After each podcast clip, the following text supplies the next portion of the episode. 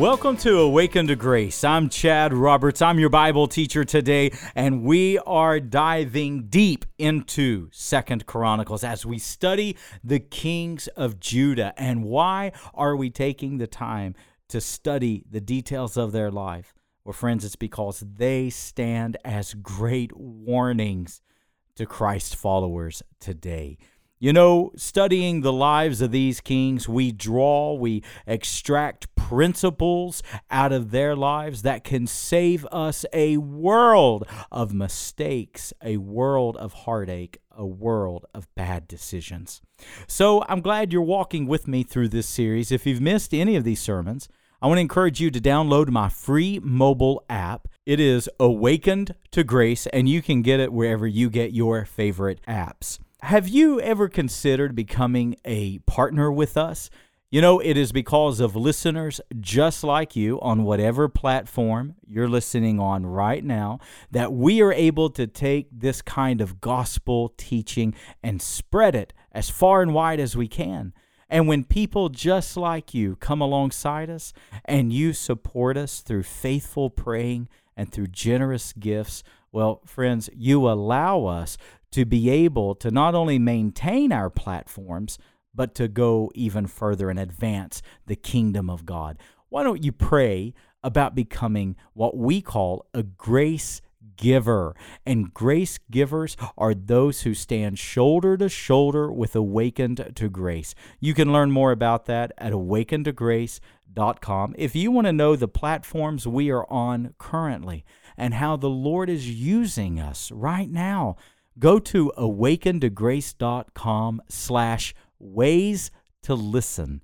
And I hope you are blessed by how many ways God is enabling us to spread his gospel www.awakentograce.com slash ways to listen and consider becoming a grace giver today. Well, let's go to God's Word. We're examining today the boy who became king. And oh, what principles we are going to learn today on this episode of Awaken to Grace.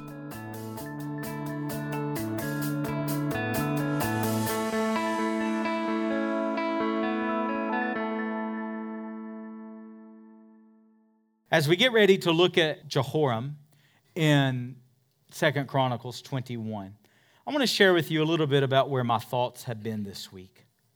I began a book on Thursday I try each year, I average about a book a week that I read. And I love to read, and now that I'm blind, I listen to audiobooks, but nonetheless, I love to I love to devour books. And Thursday I began a book called The Accidental President. It was on the presidency of Harry S. Truman. By the way, do you know what the S stands for in Harry S. Truman? Nothing. His parents were divided between her grandfather and his grandfather, which both started with an S, and they couldn't make a decision. So they said, ah, we'll just leave it at S.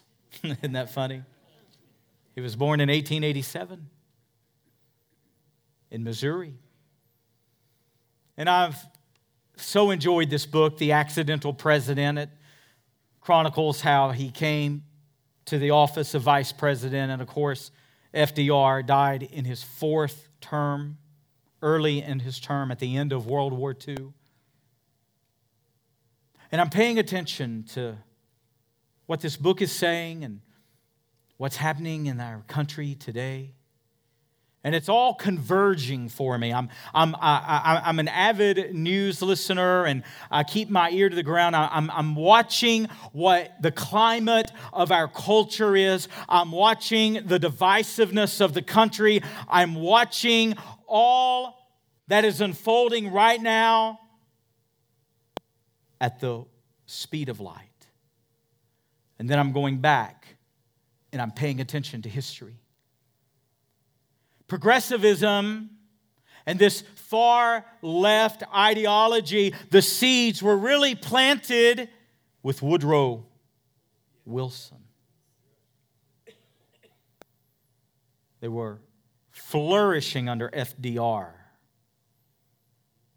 But what surprises me, even though had I been a pastor back then, I don't believe I would have aligned with those men's thinking. But even at that, at a greater altitude than that, what rose above those issues were the values of our nation.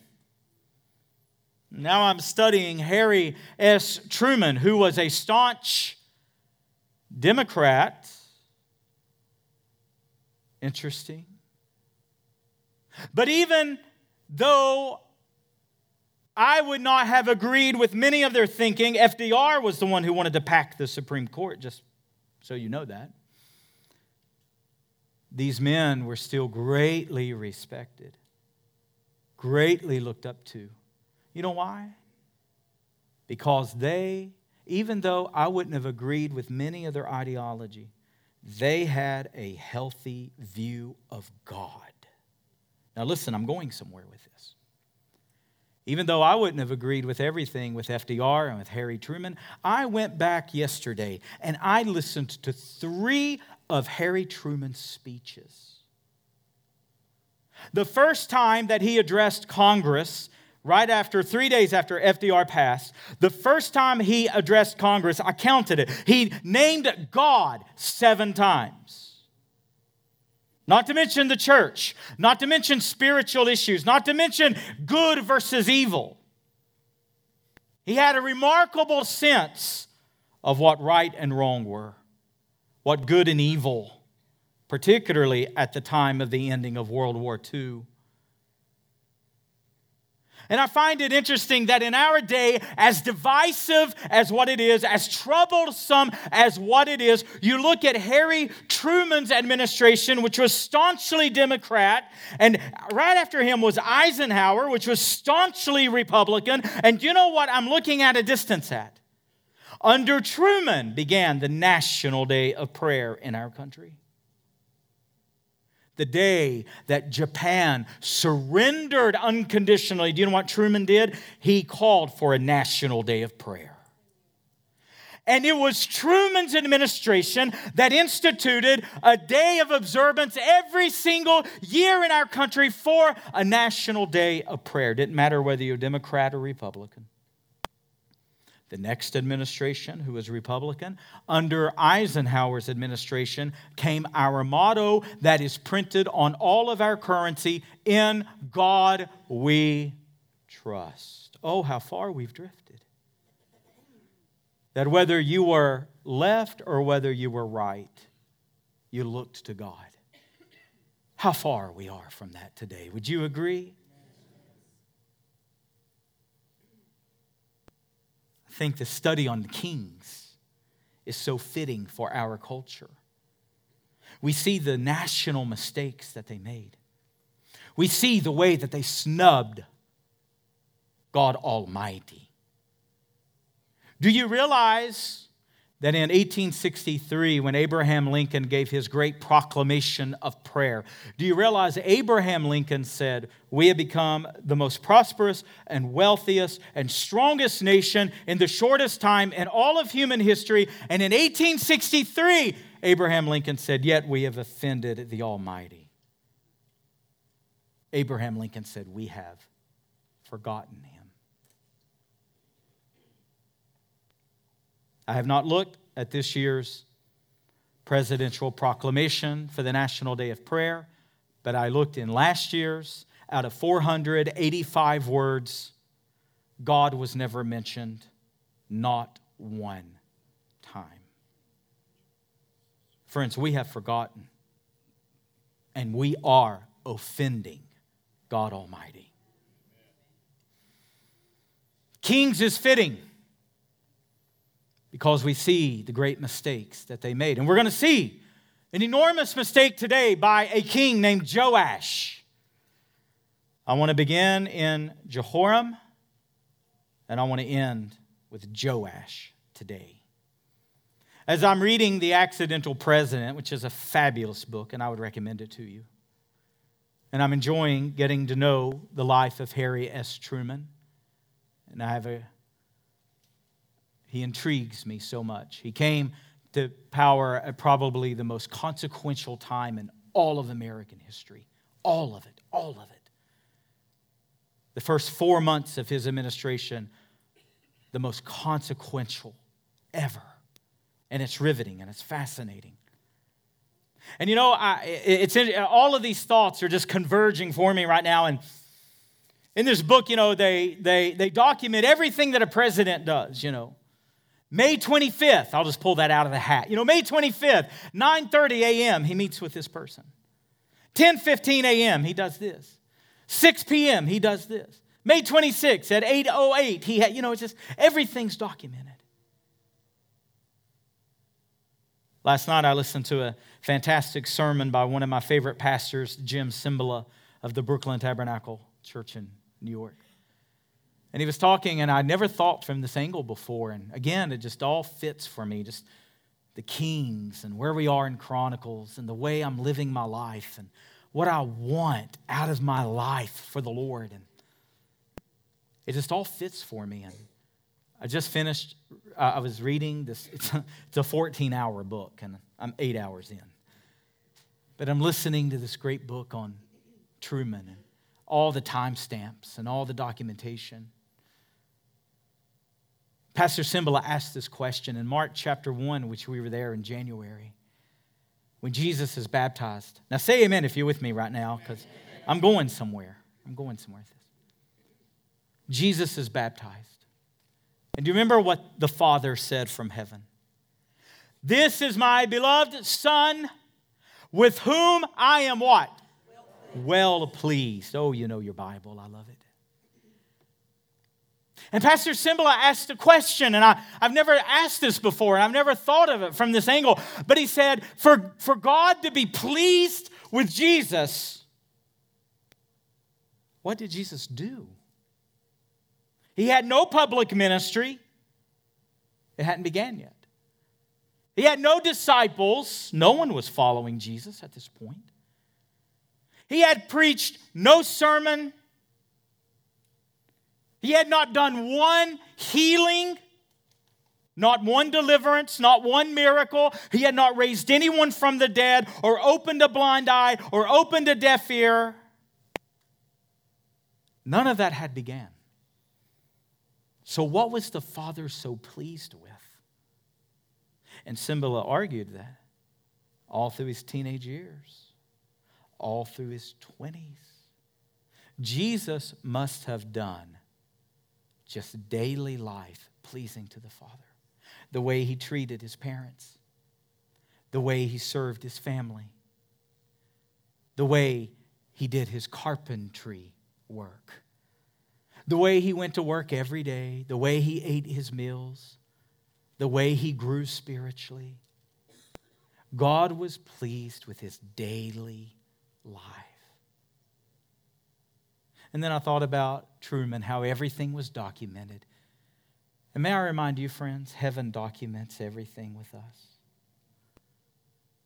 Every idle word, every prayer, every action, as well as every reaction. Oh, God, help me. You know, where I'm blind, I use the Google devices and the Alexa devices. And you walk by my office and you'll always hear me say, Alexa, what's this? You know, people ask me all the time, aren't you worried about every, you know, people listening?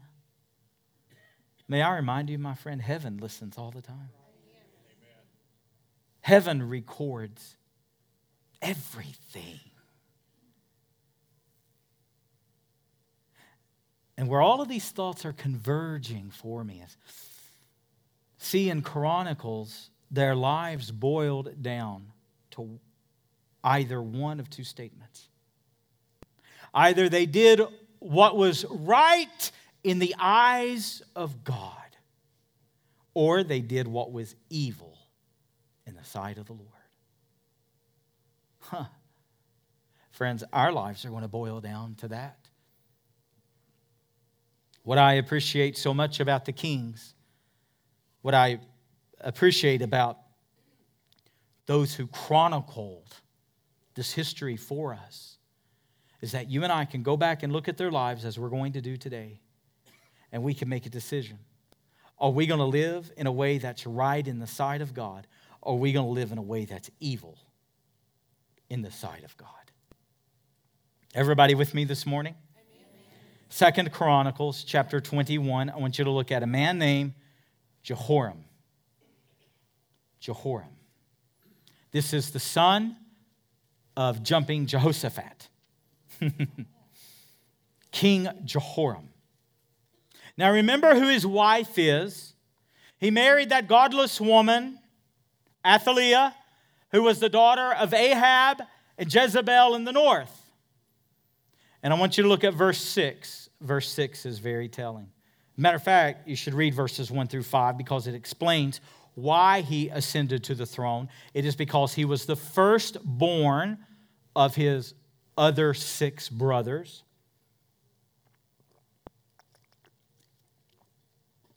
So he did not come to the throne because he was spiritual.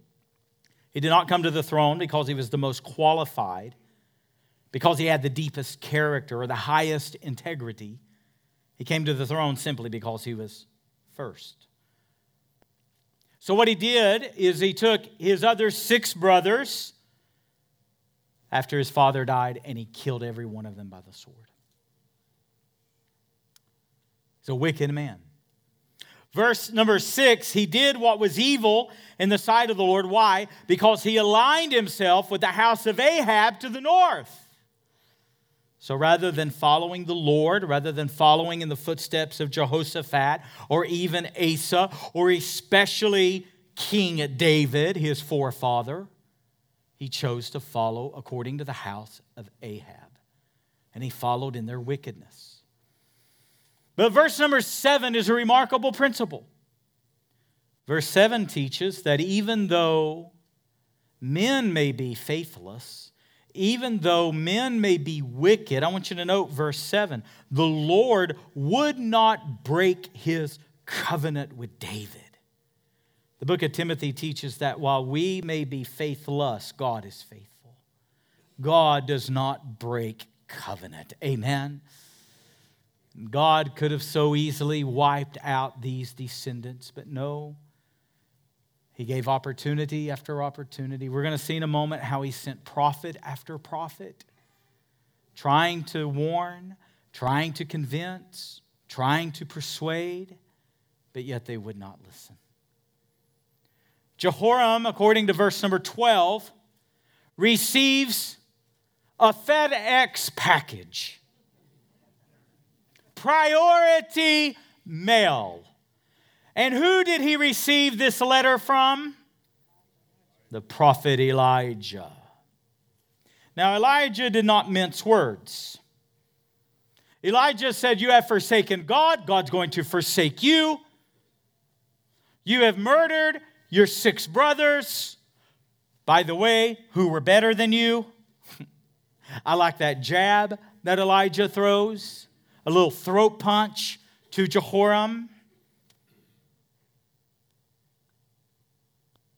And he says, and you'll suffer a disease for two years of the intestines, of your bowels. And he gives a very dire prophecy. You skip down to verse 14 and 15 of 21, and sure enough, a disease comes upon him, and he's in agony for two years, and eventually his intestines fall out. I'll share that with you right before lunch. You're welcome. Give me a little more time to preach here. In verse number 20, what is the epitaph of Jehoram? What is his departing like? What does it say? And he departed at no one's regret. Whew. What a wicked life.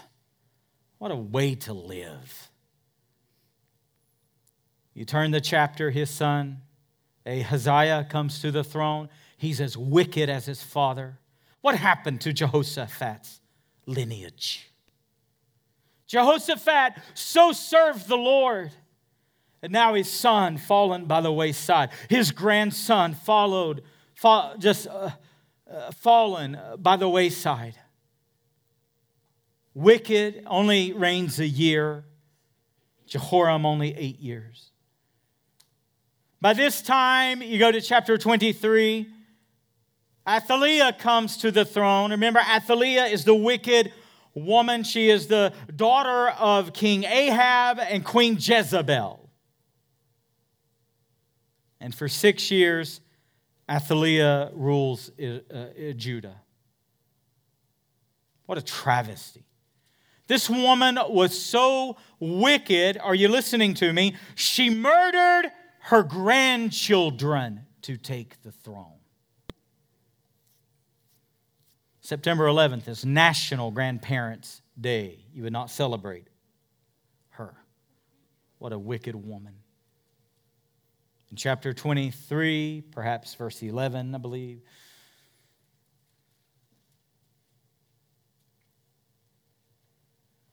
What, what is the principle of Chronicles? What is the principle? The main principle is that God is not going to forsake his covenant.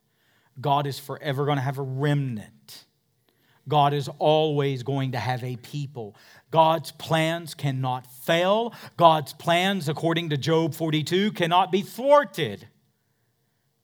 God's will is going to prevail, no matter what Satan tries to do in these men and women's lives. So the, darkest days in Judah's history. And Athaliah is reigning for six years, and she's the most vile and wicked woman, and she's murdering everyone who's a threat to her. But what does God do? God conceals a young baby named Joash. And who is Joash? He is the last son of Ahaziah. He is the great grandson. He is going to be preserved. And where do they hide him? This is fascinating. A, a priest, a godly priest by the name of Jehoiada. Be great baby name if anybody's expecting right now. Jehoiada. He hides him in the temple. And for the six years that Athaliah reigns, murderous, wicked, Jeho- uh, uh, Jehoiada is raising Joash. Now go to chapter 24 and let me walk us a little bit through 24. And this is where the rubber is going to meet the road. This is where we're going to apply some things to our lives today. So I've tried to give you the context. I've tried to show you what dark days it is in the kingdom of Judah. Jehoram is wicked as can be. He only lives eight years. His son Ahaziah, wicked, he only lives a year. And now Athaliah has murdered all of her grandchildren. She is on the throne for six years. But unbeknownst to her is a baby named Joash who is going to continue the covenant of God, who's going to continue the remnant of Israel, who's going to continue the messianic lineage. Why? All because, chapter 21, verse 7, God will not break his own word. Amen to it. I don't care how dark things get in America, God's not going to break his covenant with his people. So Joash is hidden. And I want you to look at with me chapter 24 verse 1. This is amazing.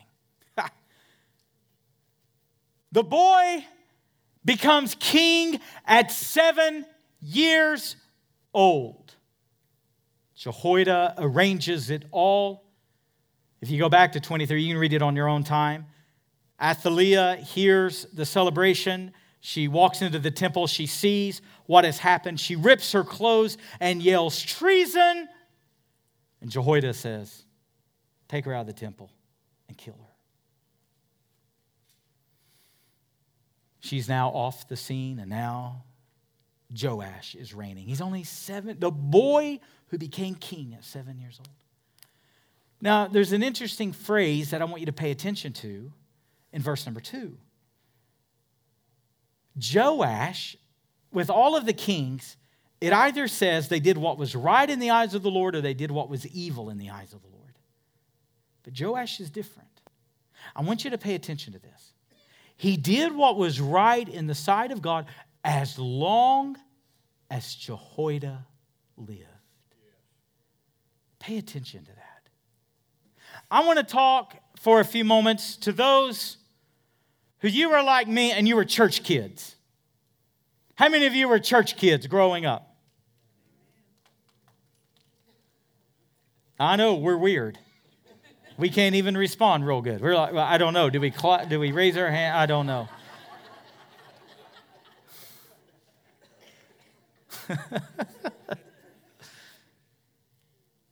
Some of you, you were not raised in church. We are your first church. Oh, we welcome you. But there's a word to warning to church kids. I want to talk to you who pack out our family life department over here, and we are raising our children as church kids. Say amen if you're raising your kids as a church kid. Well, they'll be a little weird, but that's all right.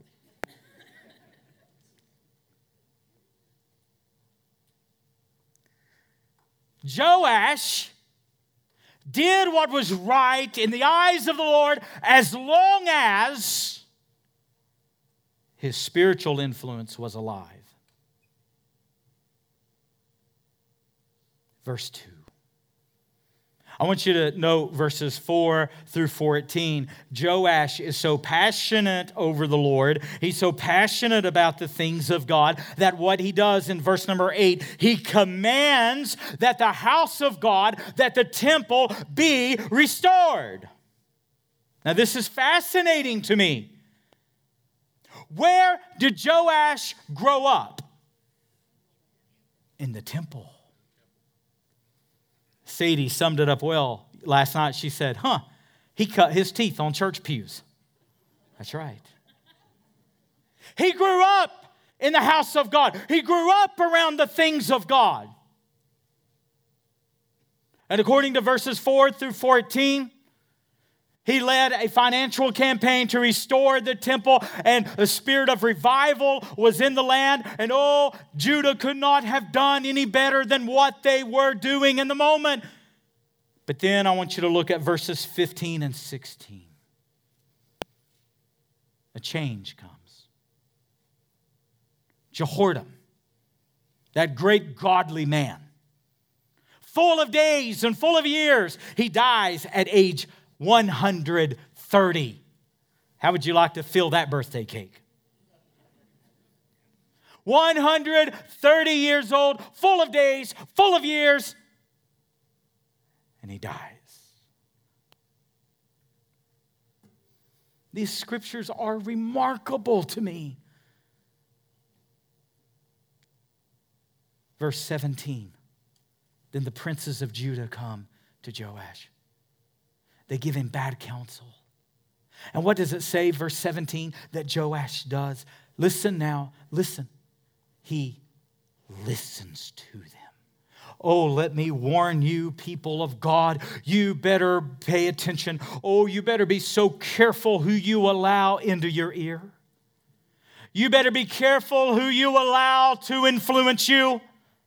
You better be careful who you allow to take you certain places and to influence your way of thinking and to get you around certain people. There is a warning to the people of God here. The spiritual influence in his life was removed, and this church kid, this kid who grew up around the things of God, come to find out he had no relationship with God. His spirituality was based on other people and not on his relationship with God Almighty. How many of our children will grow up the same way? The only spirituality they will know is their church. The only spirituality that they will know is what they see in you. When other influences come into their life, when new friends come into their life, when this godless culture comes into their ears, what will they do? Verse 17, he listens. He listened to them. What a consequential verse. And now things are going to change rapidly. I want you to look at verse 18. How is it that a man who is so passionate for the things of God, how is it that verses 14 through 18, he restored the temple of God, that now, uh, I'm sorry, 14, forward to verse 14, and now in verse 18, notice what it says, he abandoned the house of God. Shocking. Friends, as a pastor, do you realize how often I see this? Do you know how many counseling sessions I do? Where someone sits in the house of God, they worship, they pray, they follow Jesus, and then a few years later, they walk away from God. How is it? How is it? How is it that people who are around the things of God, loving the things of God, giving toward the things of God, and then sometime later, they abandon Him? Oh, let me tell you, it's highly possible. And it happens all the time. Here's my question Will it ever happen to you? Will it ever happen to your marriage? Will it ever happen to your children? Will it happen to your own soul? You know, the Puritans taught not only are we saved, and thank God we are, but they taught the idea of being saved, continuous sanctification. I think we need to get back to that kind of teaching in today's church. That not only am I saved, oh, my friends, I am being saved. Amen. That two years from now, I'm not going to fall away. 10 years from now, I'm not going to fall away. 20 years from now, I'm not going to fall away. You know why? Because my relationship with God has nothing to do with any arm of flesh, it has to do with God Almighty. What are you teaching your children? Is their spirituality church? Or is it God? What a difference. Joash is a church kid, grew up in the temple gave toward the things of God, raised. What a fundraiser he was. Look, he raised enormous amounts of money for God's house. And now, here he is, verse 18. Pay attention to it. Now he abandons God's house. Is that striking to you as much as it is me? Now, I want you to look at verse 19. God sends prophets, people to warn him. Just like you pay attention to the phrase in verse 18 that he listened to bad counsel. Now I want you to pay attention to this phrase in verse 19. God sent prophets to warn him, but what did he do? He did not pay attention. He listened to the wrong people. Friends, I can't warn you strong enough. You better be careful who you listen to. You better be careful.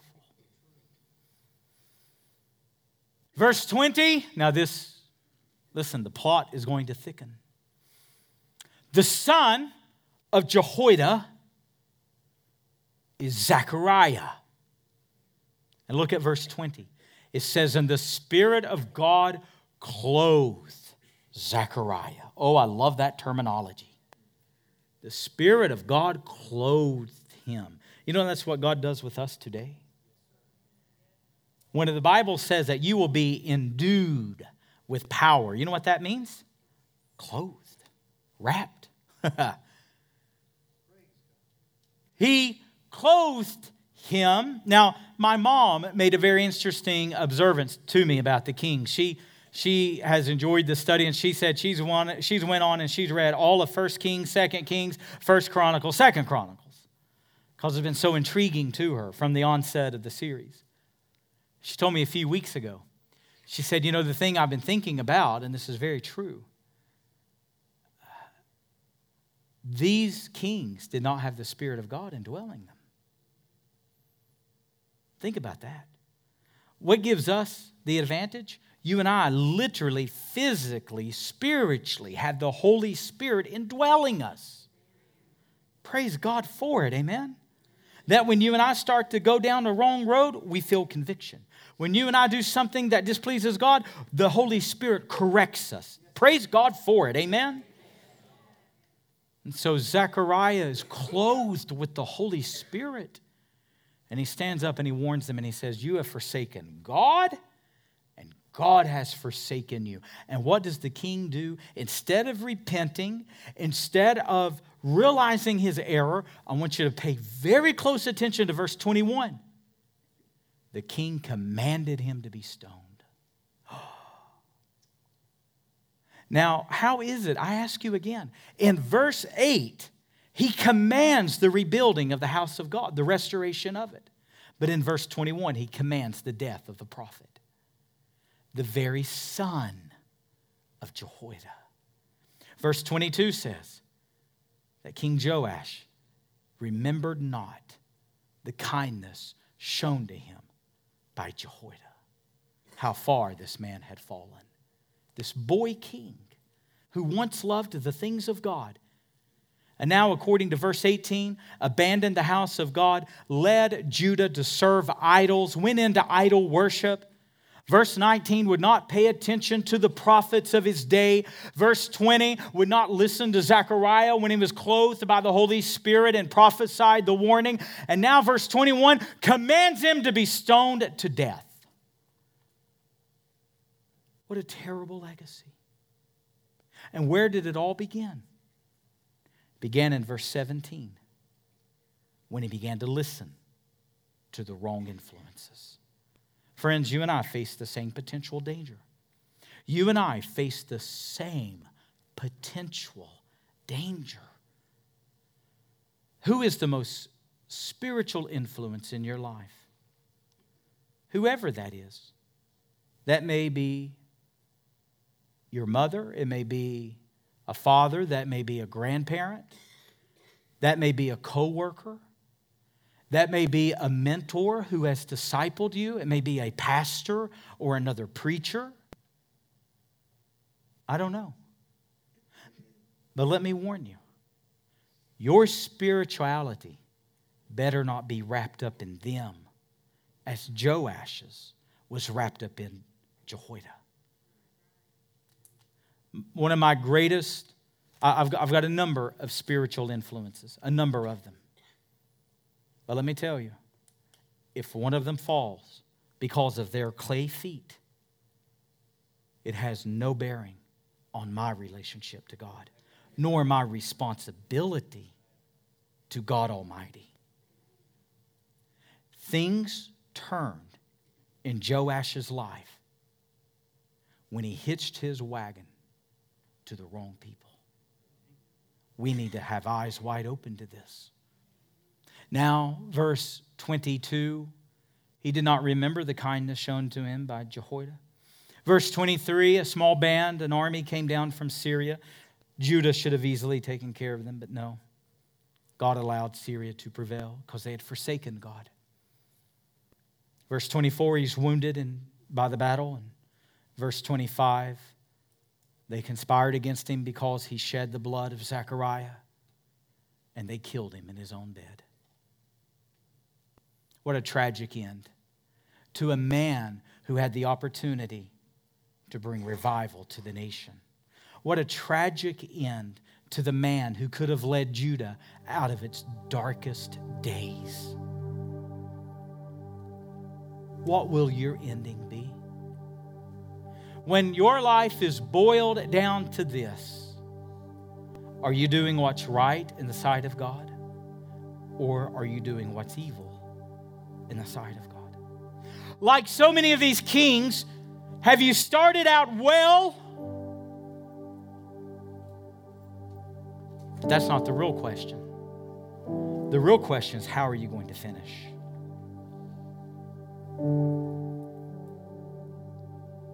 And you don't have to be fearful. I meet some people who are so afraid they're going to fall into sin.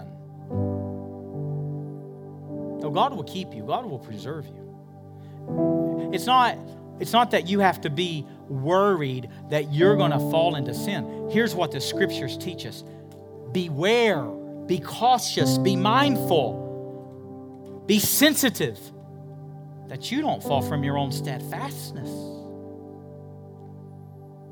Scripture doesn't teach, be careful that you fall into this gross, sinful state. It says, no, be careful that your foot don't slide. Because you know the old saying you give Satan an inch, and he'll take it what? A mile. And that's true.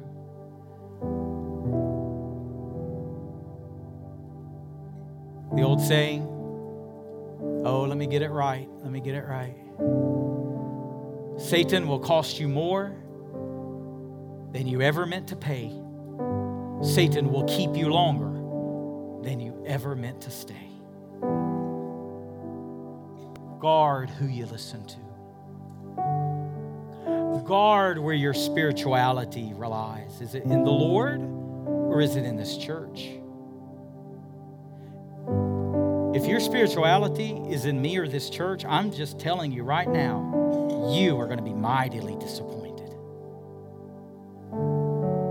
You will. Buckle up, brace for it. I'll let you down. This church will let you down. But if your spirituality is in the Lord, then you're going to endure to the end. Amen. Pray with me. Lord, thank you for these kings. Thank you for their lives. You know, Lord, if I were the author of the Bible, I wouldn't put this stuff in there. I wouldn't put really bad and negative things. I would want to paint a rosy picture. I would want it to be a, a complete blissful rose garden. But your ways are not our ways, and your thoughts are higher than ours. And you put these men and women pages of your eternal word so that we may learn, so that we may heed, so that we may course correct. With your heads bowed and your eyes closed right now, do you need to course correct your life? Are you looking too much to someone else rather than the Lord? Are you a church kid who once loved the things of the Lord, but now you love the things of the world more? Are you someone that your family is spiritual for 90 minutes on a Sunday morning? But go home and all wickedness is welcomed into your home. Course correct. Course correct. Cleanse your homes, cleanse your lives. Ask the Lord right now what needs to change. Ask the Lord what you need to correct. Have you signed up for my weekly devotional email? Every Tuesday, I send out a devotion that will help you grow in your faith. Go to my website, awakentograce.com, scroll to the bottom of the page, and when you sign up and submit your email, you'll get a direct message from me every Tuesday. Sign up today at awakentograce.com.